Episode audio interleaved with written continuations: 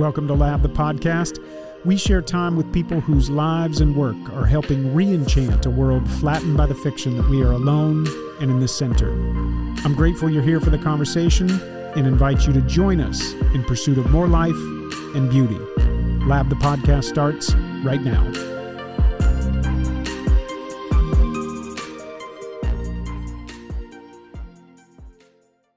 Hey, welcome to Lab, the podcast. We are in Advent season, and it's a season of hope and expectancy, a season permeated with history and mystery. And this is without a doubt my favorite time of the year.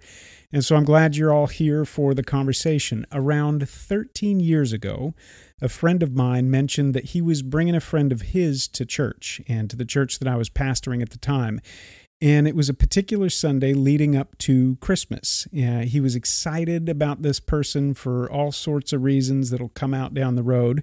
But one thing stood out to me in particular, and it actually made me a bit nervous. Sometimes when people are saying they're going to bring somebody to church, there's this little nudge that it's like somebody's bringing somebody to meet their family, and they're like with a wink implicitly saying, don't mess it up, don't embarrass me. That was the case here, and which easy enough when the person's coming to church, but when the person coming is a brilliant and rising star in the hard sciences, and the occasion of her first visit to your church is you preaching on the virgin birth and incarnation, it makes you nervous, which is the case for me. And unfortunately, in our culture, faith and science can sometimes be set at odds. They're exclusive to one another. And when that happens, we lose something really rich and beautiful. And holding the two of those in tension and together requires wonder and imagination and reason. And that combination is rare and beautiful. Well, my next guest attended church that day. She did come, and she embodies the best combination of those three: wonder, imagination, and reason. Liz Flannery is the Oregon State Police Portland Metro Forensic Laboratory Director. She's the graduate of the University of San Diego, holding degrees in biology and chemistry, and has spent the last 14 years applying her craft in pursuit of criminal justice. Liz has been recognized in her field not only for excellence with her mind, but also for her deep empathy and compassion. She's a scientist, an athlete, a wife, a mom, and someone who navigates the difficult terrain of criminal justice scientifically and with great faith and hope and love. She's also somebody who I deeply respect and admire. Liz, thanks for making time in an afternoon to hang out with all of us. We're super grateful.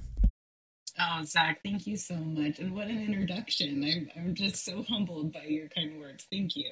I'm so excited to be here. Yeah, well, this is good. I get to see you. Not everybody gets to see you, but we're doing this one video so I can see you. And I was nervous when you came to church. I really was. Part because I didn't want to blow it for Brian. Brian is a good friend of mine. And there was some hope, a twinkle in his eye during that time of year that you would not run in the other direction. And I think he was nervous I would cause a problem for him. So I was nervous for that, but also because the incarnation is this beautiful and wonderful moment. And like I said, it's history and mystery, and you can't make it anything less. You can't make it smaller. And it can be known, it can be investigated and explored, but at some level, it's there for us to embrace as a miracle.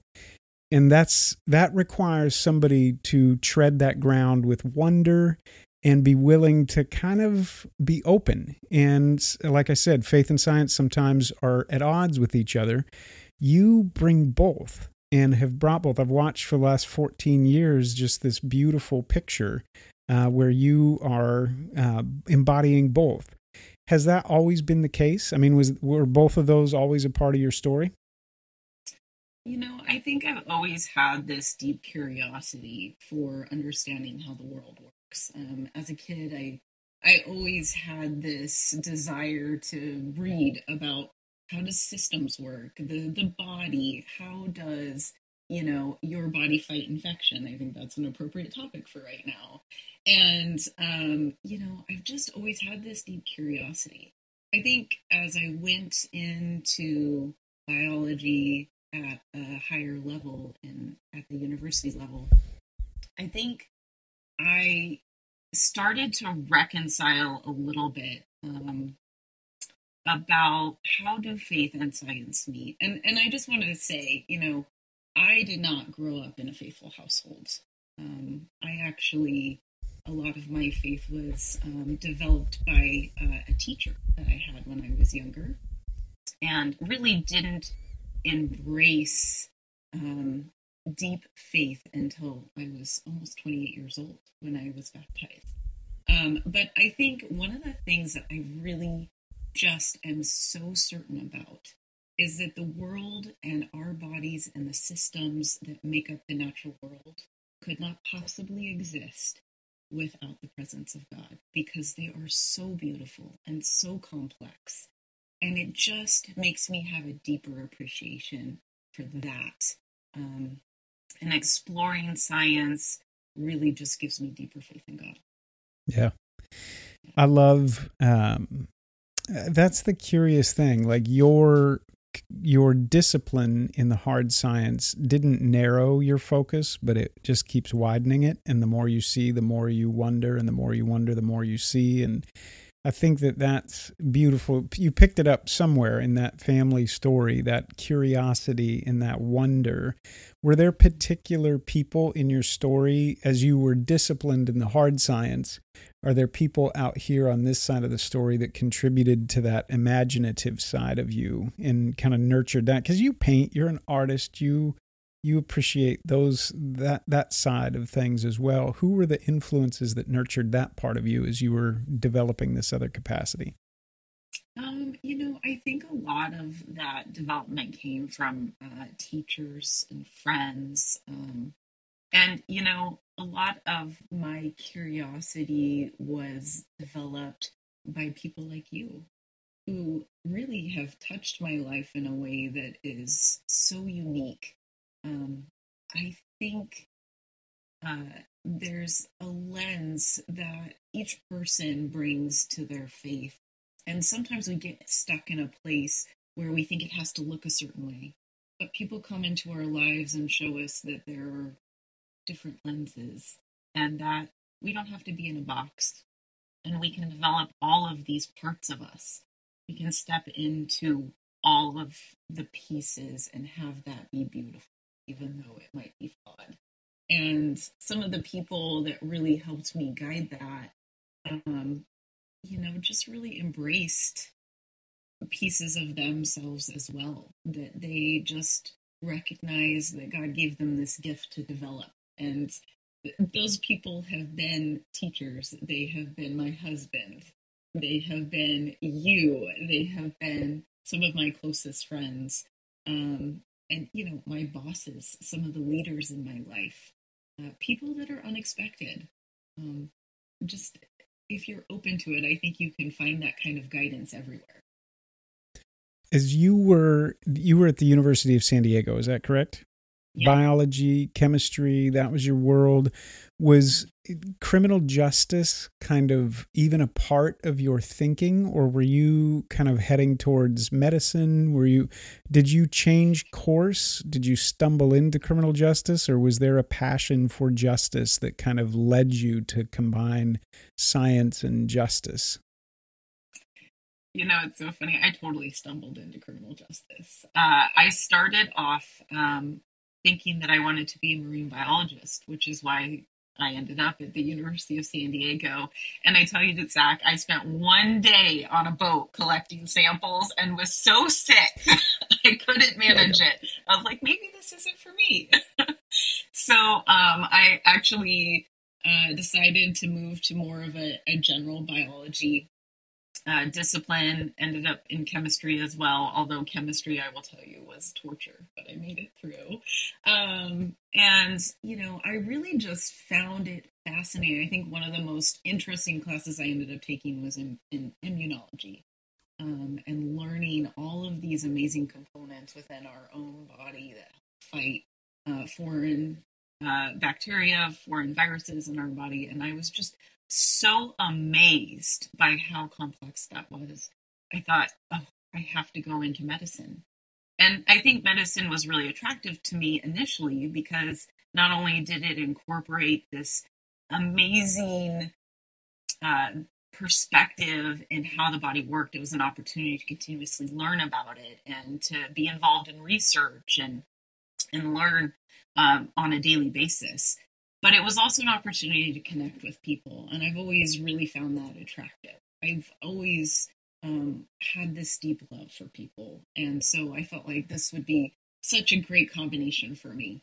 So, graduated with my degree with the intention of going into the medical field, and recognized I did not want to go back to school right away, that I really needed some time to kind of figure out my path, where I wanted to be, and started working at the Oregon Health and Sciences University in the pathology department.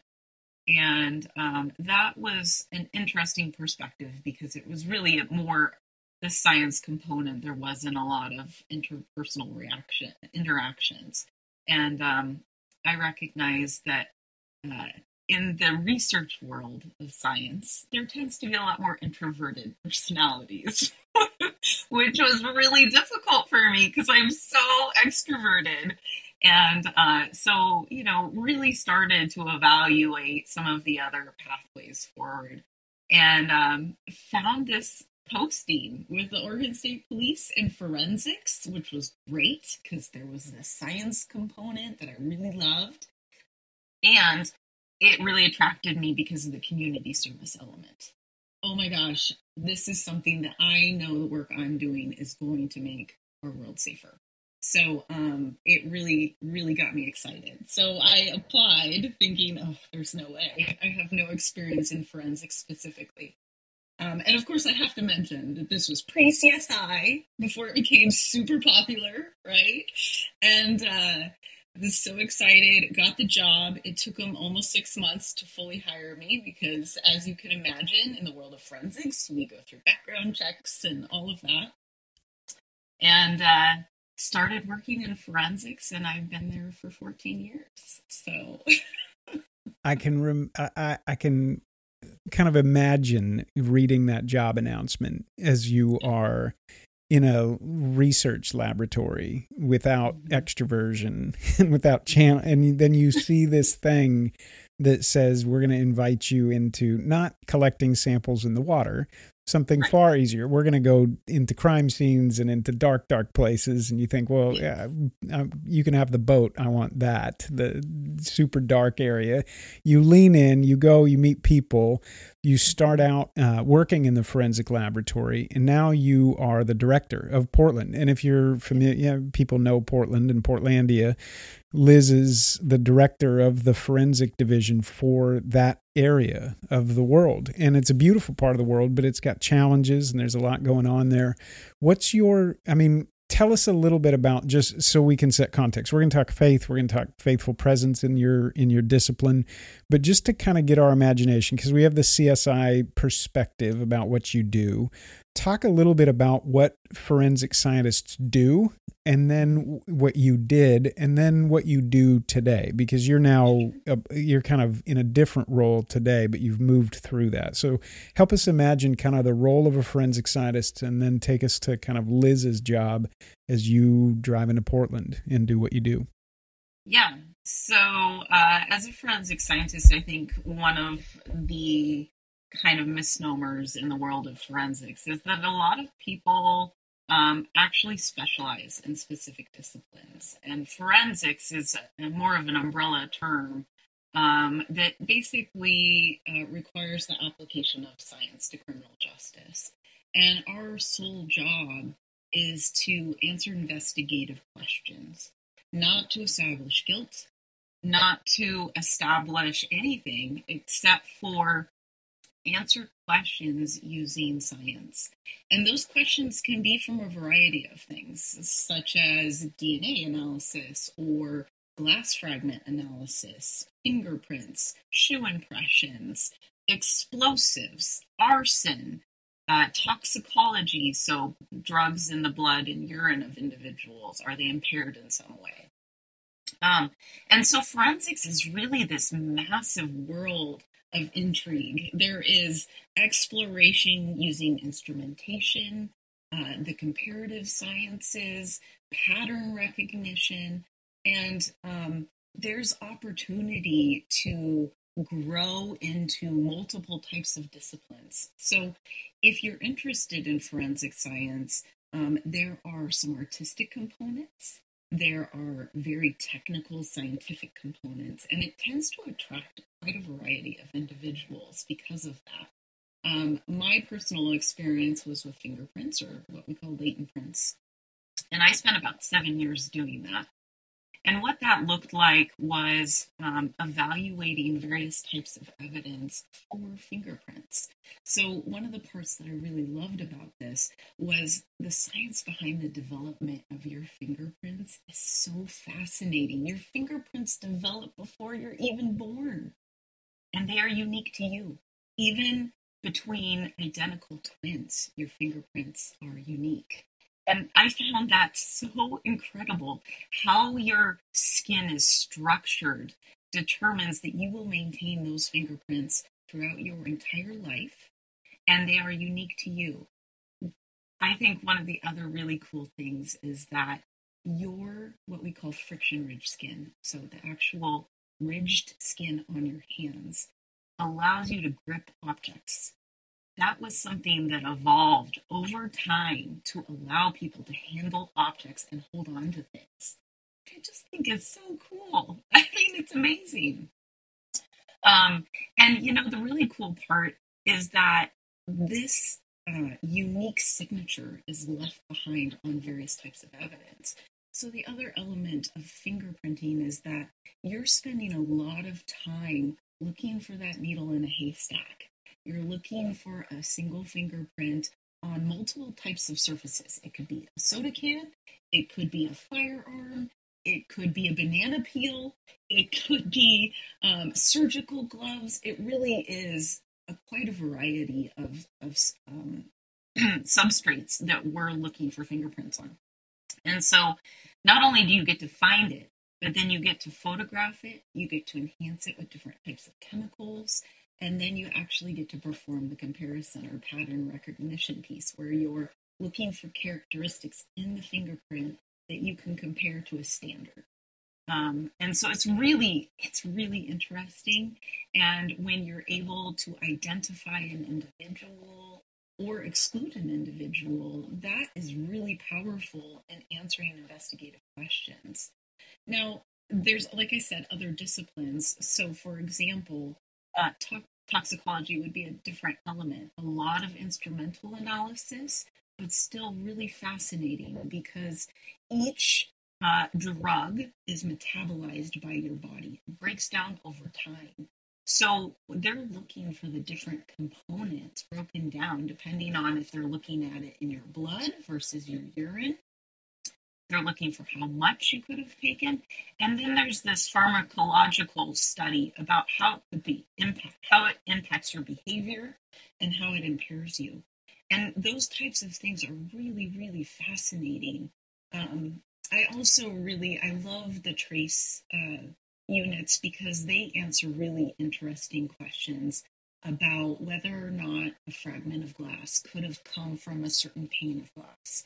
So, for example, if we're talking about a burglary and some glass fragments were found on someone's shoe, the potential suspect in the case, and then they compare those fragments back to the house where the glass was broken, they'll be able to tell you the unique signatures of those chemicals actually match for those particular glass panes.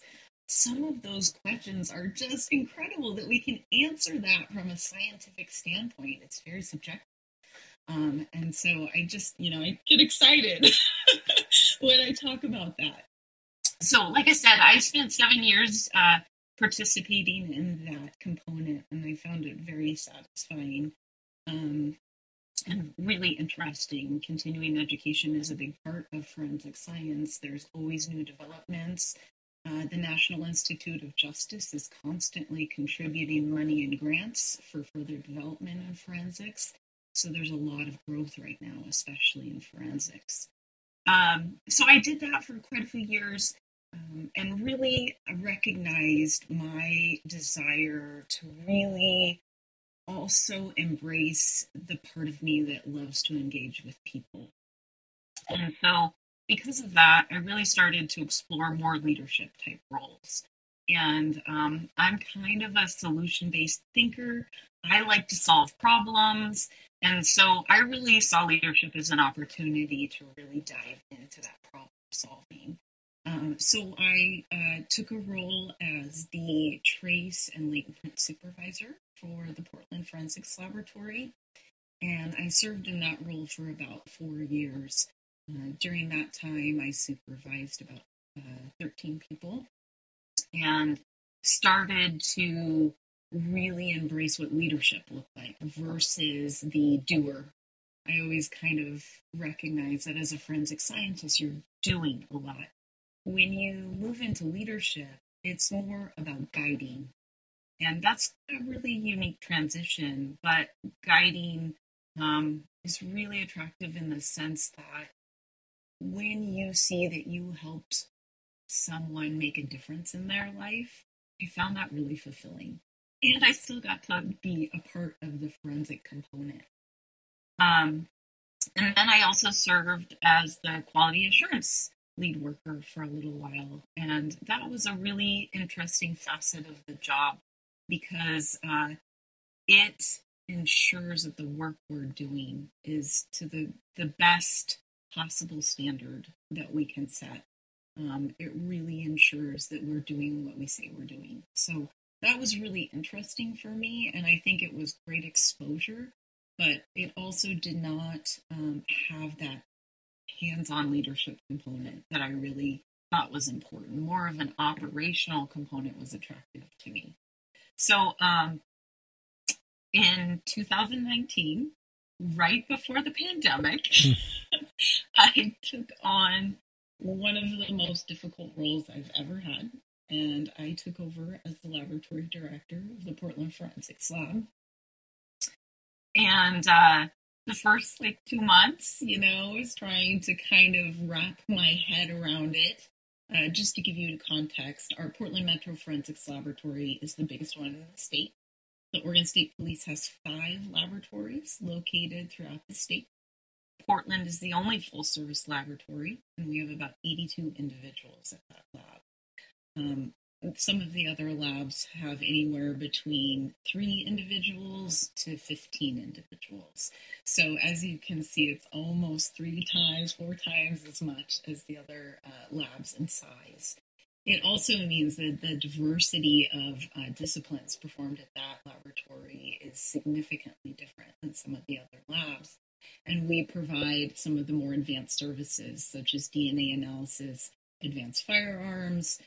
All of our toxicology services are there, except for blood alcohols. And then all of our trace analysis is there.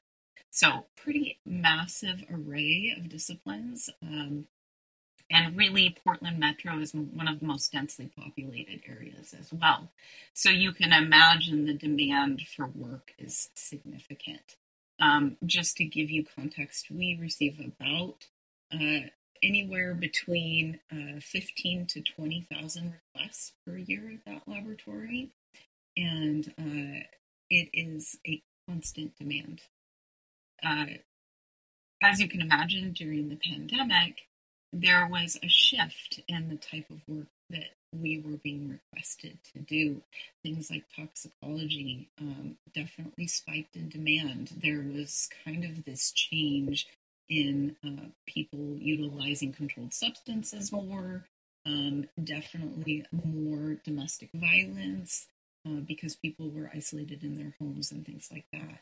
So it's really an ever-changing dynamic environment, and it really requires concentrated, detail-oriented support, especially during the pandemic when we had high stress and our job was already very stressful, but it certainly increased that level for our group.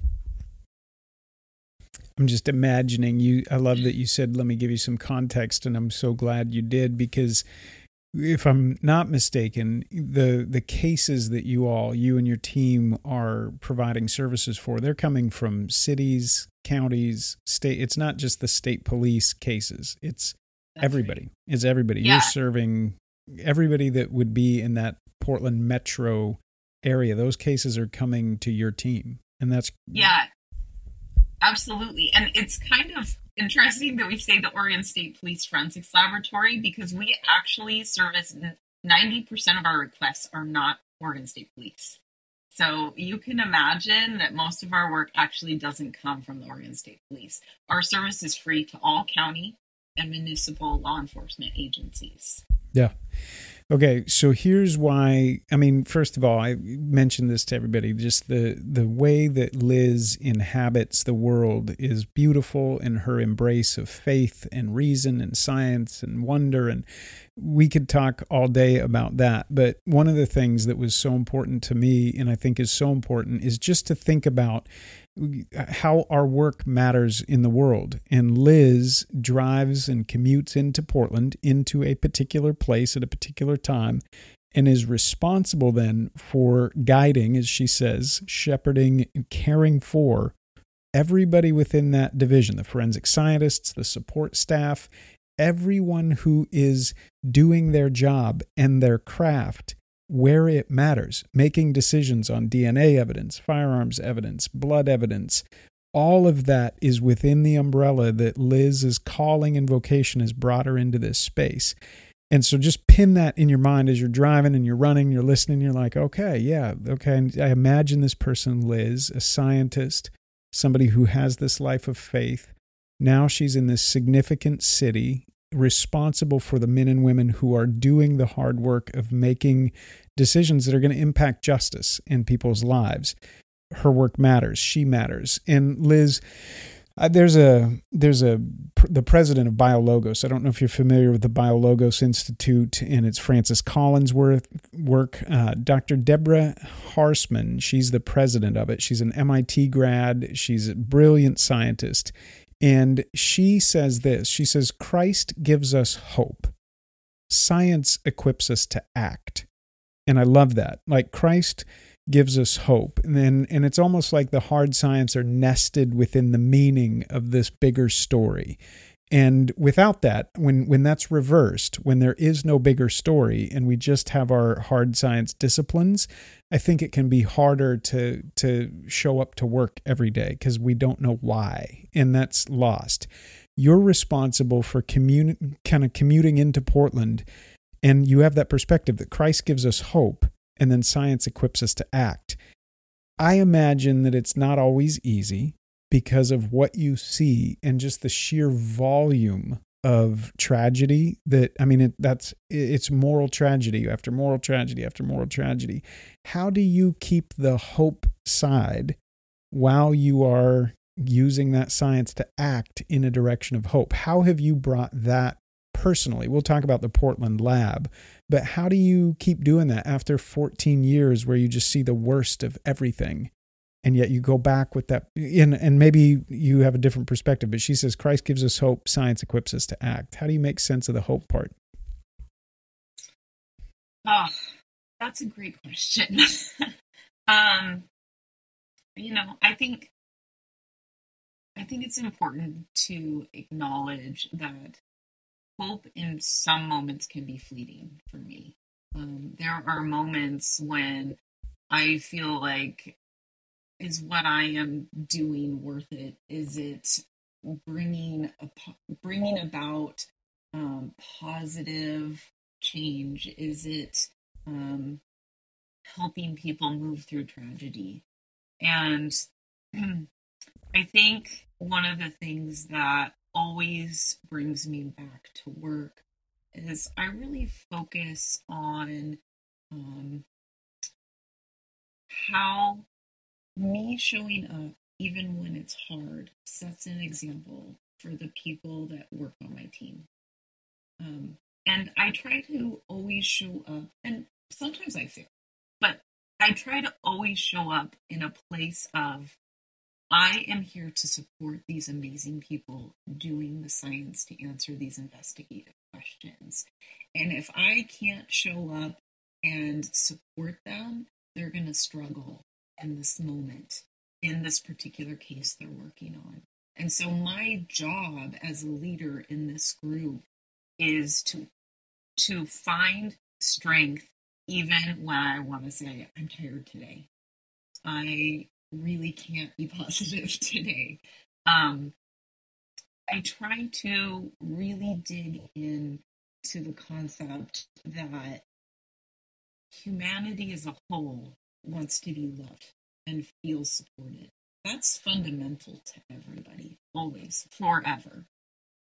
If you can make people feel that way, they can do anything. They can participate in a way, they can show up in a way that makes them the best scientists they can be that day. You can help them recognize every little thing I do has impact on the case I'm working. Every time I show up, I need to be thinking about those minute details. I need to really move forward with good scientific practice every time I pull a case. And so for me,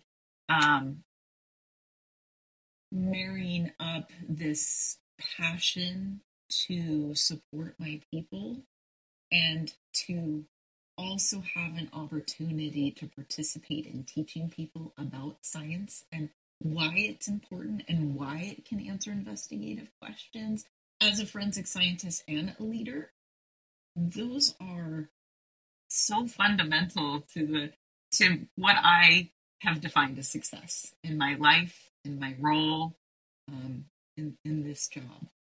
Yeah, it's really what I see in you is what James Davison Hunter, famous author and a guy looking at society, looking at societal change. He wrote a book called How to Change the World.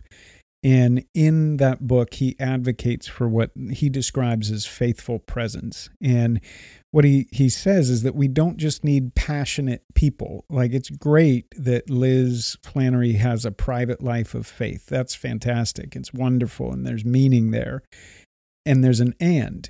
And that calling is to inhabit the world faithfully, to be present in a world where we need the best scientific mind looking at questions, investigative questions that matter for justice.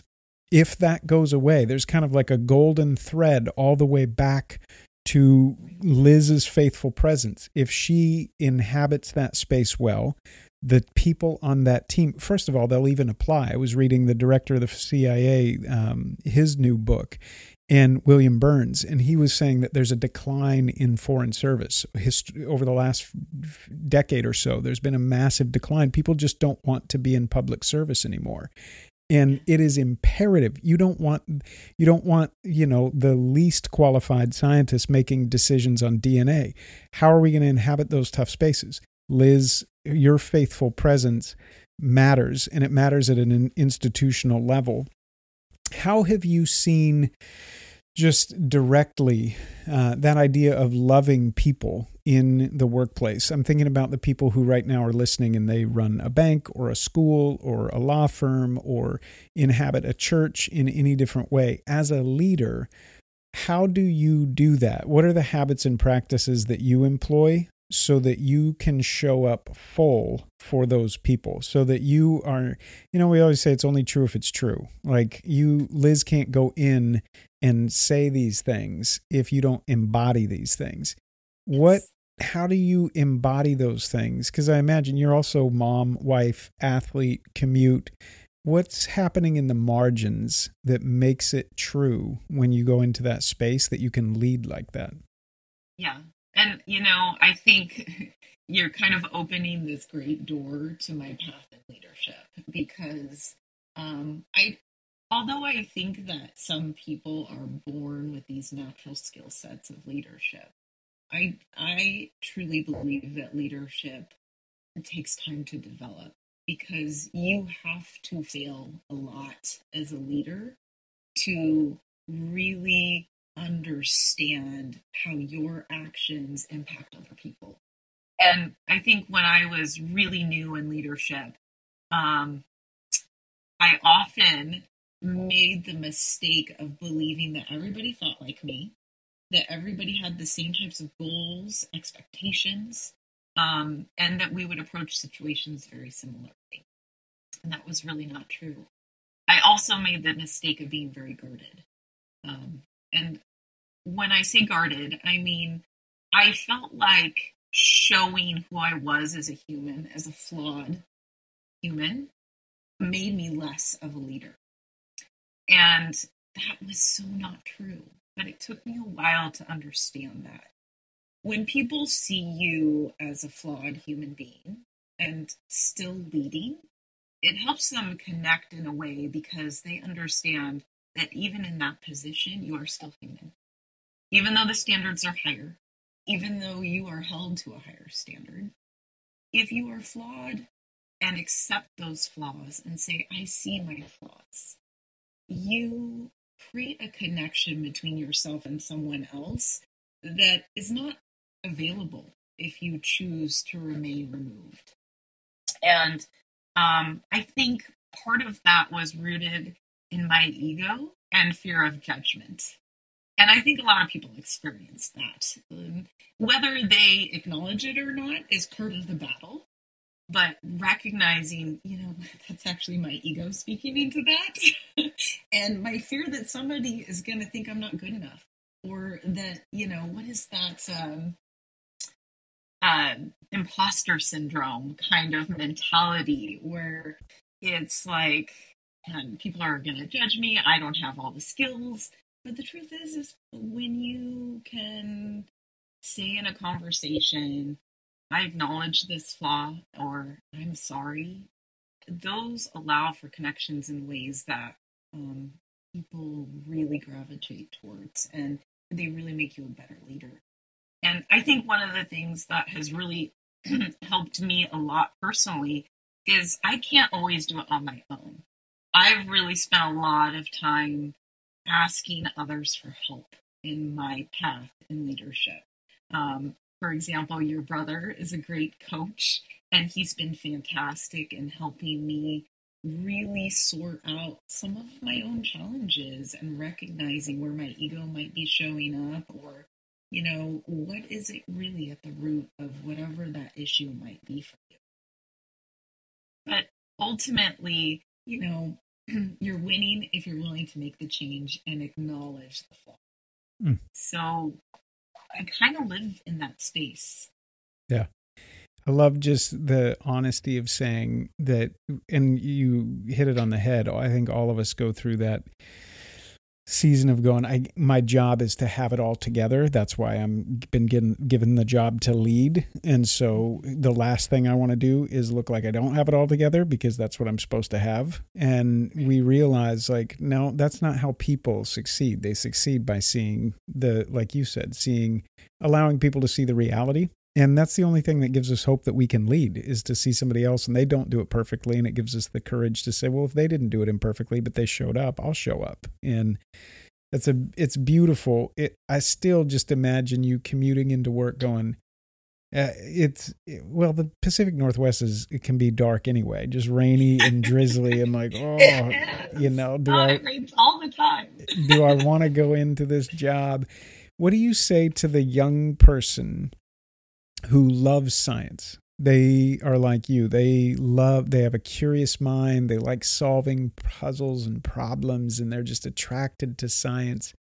But they feel like faith and science are incompatible. And they feel like, hey, I'm not going to be able to continue to succeed. I might be able to participate at a doer level, but there's no future for me in science as a person of faith. I'll have to give up what I hold really dear to me in order to continue to have some sort of a vocational path. What do you say to that person who says, Liz, I want to pursue my career in science, my passion for science, but I fear that I'm going to have to do it at the exclusion of my faith. What have you learned that can help that person kind of lean into what they were given, the gift that they were given?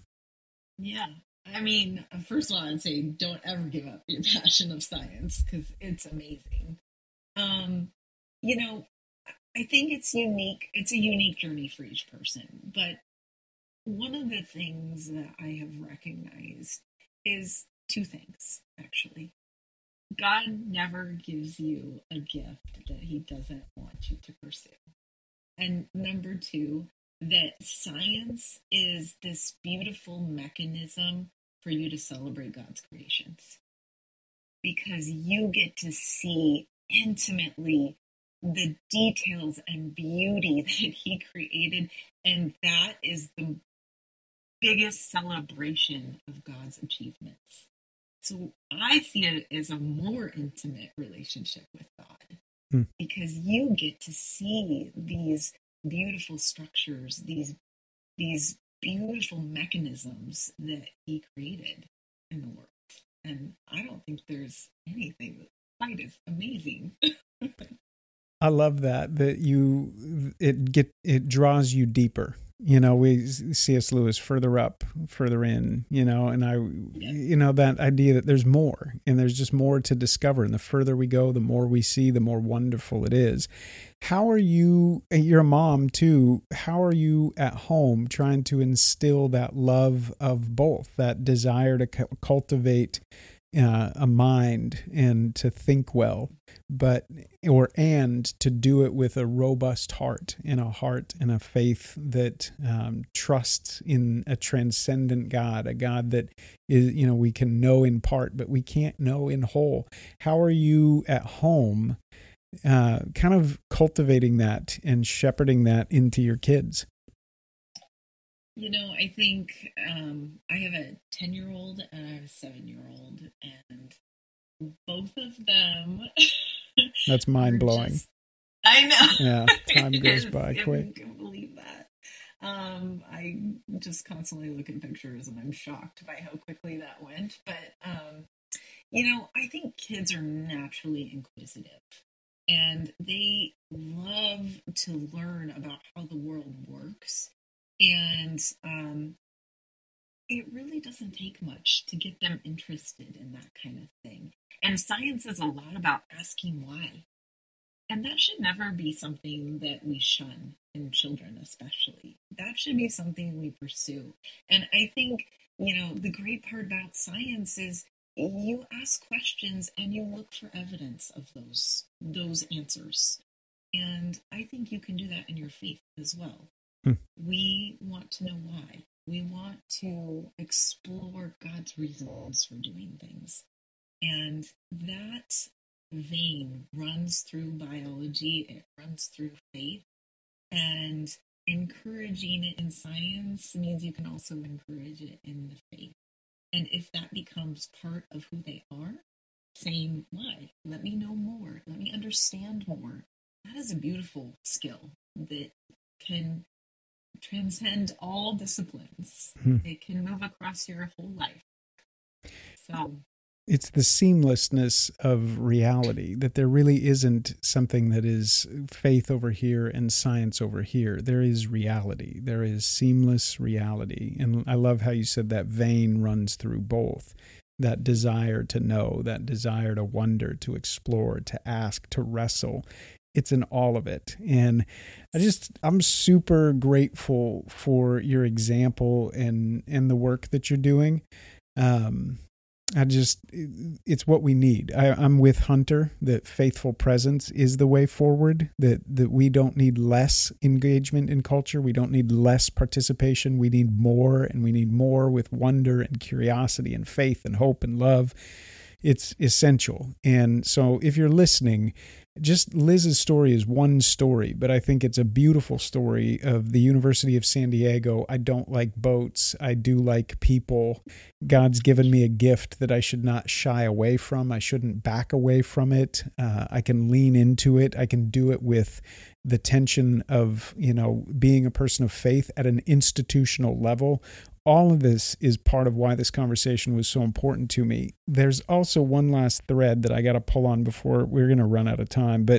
And Liz, I'm going to put you on the spot because I'll never forget your baptism. It was one of those moments we talk about seamlessness of and transcendence and I'll never forget it. I've had the honor of being a part of that moment in people's lives, lots of different people with lots of different stories. But there was something really curious about the moment that you were baptized that was like, It was, if in the moment, it was so special and unique. And, you know, you can tell that story and it sounds romantic, but somebody captured a picture of it. Like, there's a picture of you coming out of the water, and there's something about that that you look at it, and we talk about enchanted reality. It's not just seamless, but there's something other. There's something beyond. What do you remember about that moment? And what do you think? And this, I don't know that there's a hard answer to this, but I'm curious from your side, like, what are we seeing in that picture? Because it's one of my favorite pictures ever. Yeah. What were you, what are we seeing in that that's so enchanted? You know, you talk about this, and I always get emotional when I talk about my baptism, because I think for me, I was definitely later in life. You know, I was 29 years old when that happened, and I truly believe there was a complete change, a complete acceptance in that moment, and it felt like my cup was full for once in my life. It's so hard to explain, and I'm sorry, my voice is starting to crack up, but I really felt lost for a lot of my life. I really felt like I was searching for things, and I couldn't find them. And I tried to fill it with a lot of stuff. I tried to fill it with things that were not fulfilling. And I think on my baptism, it was like my cup was as full as it could ever be. It was overflowing for the first time in my life. And I remember feeling this just overwhelming sense of relief. Like, I didn't have to hold on so tight. I didn't have to work so hard. I didn't have to constantly seek approval. I didn't have to be somebody I wasn't. I could just be me, and that was okay. And that feeling of acceptance and fullness was so beautiful. It was one of the most beautiful moments of my life. I love the way you put it about, like, being full. And I'm just hearing Jesus's words of, like, there's living water, and you're gonna drink this and never thirst again. Like, there's something else that you've been thirsting for, and it cannot be filled in any other way. But when you are filled in that way, and what you are discovering, I've just come to know, is like the creature creator union. Like, you are loved, not for anything that you have done, but you what we come to discover is just being embraced and loved because we are loved. And that's a mysterious and beautiful thing. And I think you put it beautiful. It's one of my favorite moments too. That picture is extraordinary. And what a story, right? Like, and you've continued to live from that place. That's what faithful presence is first. It's only true if it's true.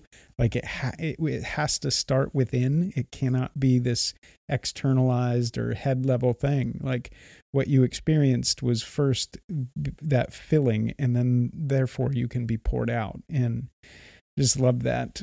We're at the end of a year. It's, you know, 2022 is around the corner. And as we wrap up, I'm the last 2 years have been super hard for so many people. And it's hard right now for a lot of our families. And it's sometimes hard to go back to BioLogos, to keep hope and to act with love.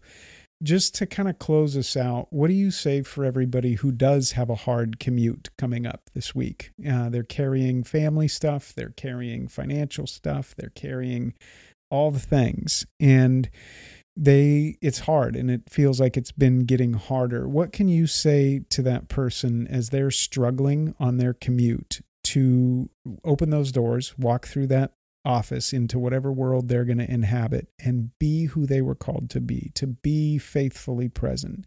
What encouragement do you have for all of us kind of as we wrap up the year to enter our places and be faithfully present, even when we just feel like, oh, it's getting hard? I'm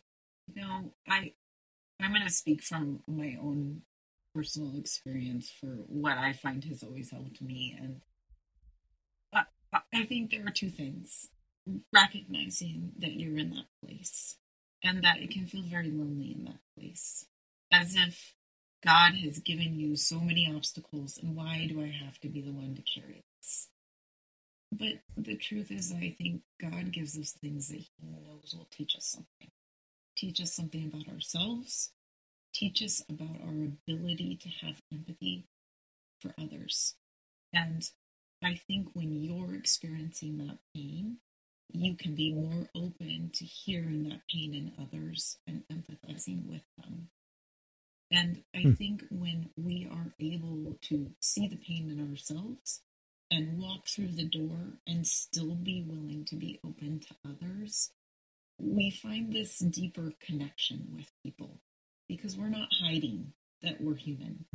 We're not hiding our pain. That's where it becomes almost unbearable. By sharing it, we're actually creating a connection because let me tell you, everybody has had a really hard time the last 2 years. And I have found several times that some people don't even recognize that they're having a hard time.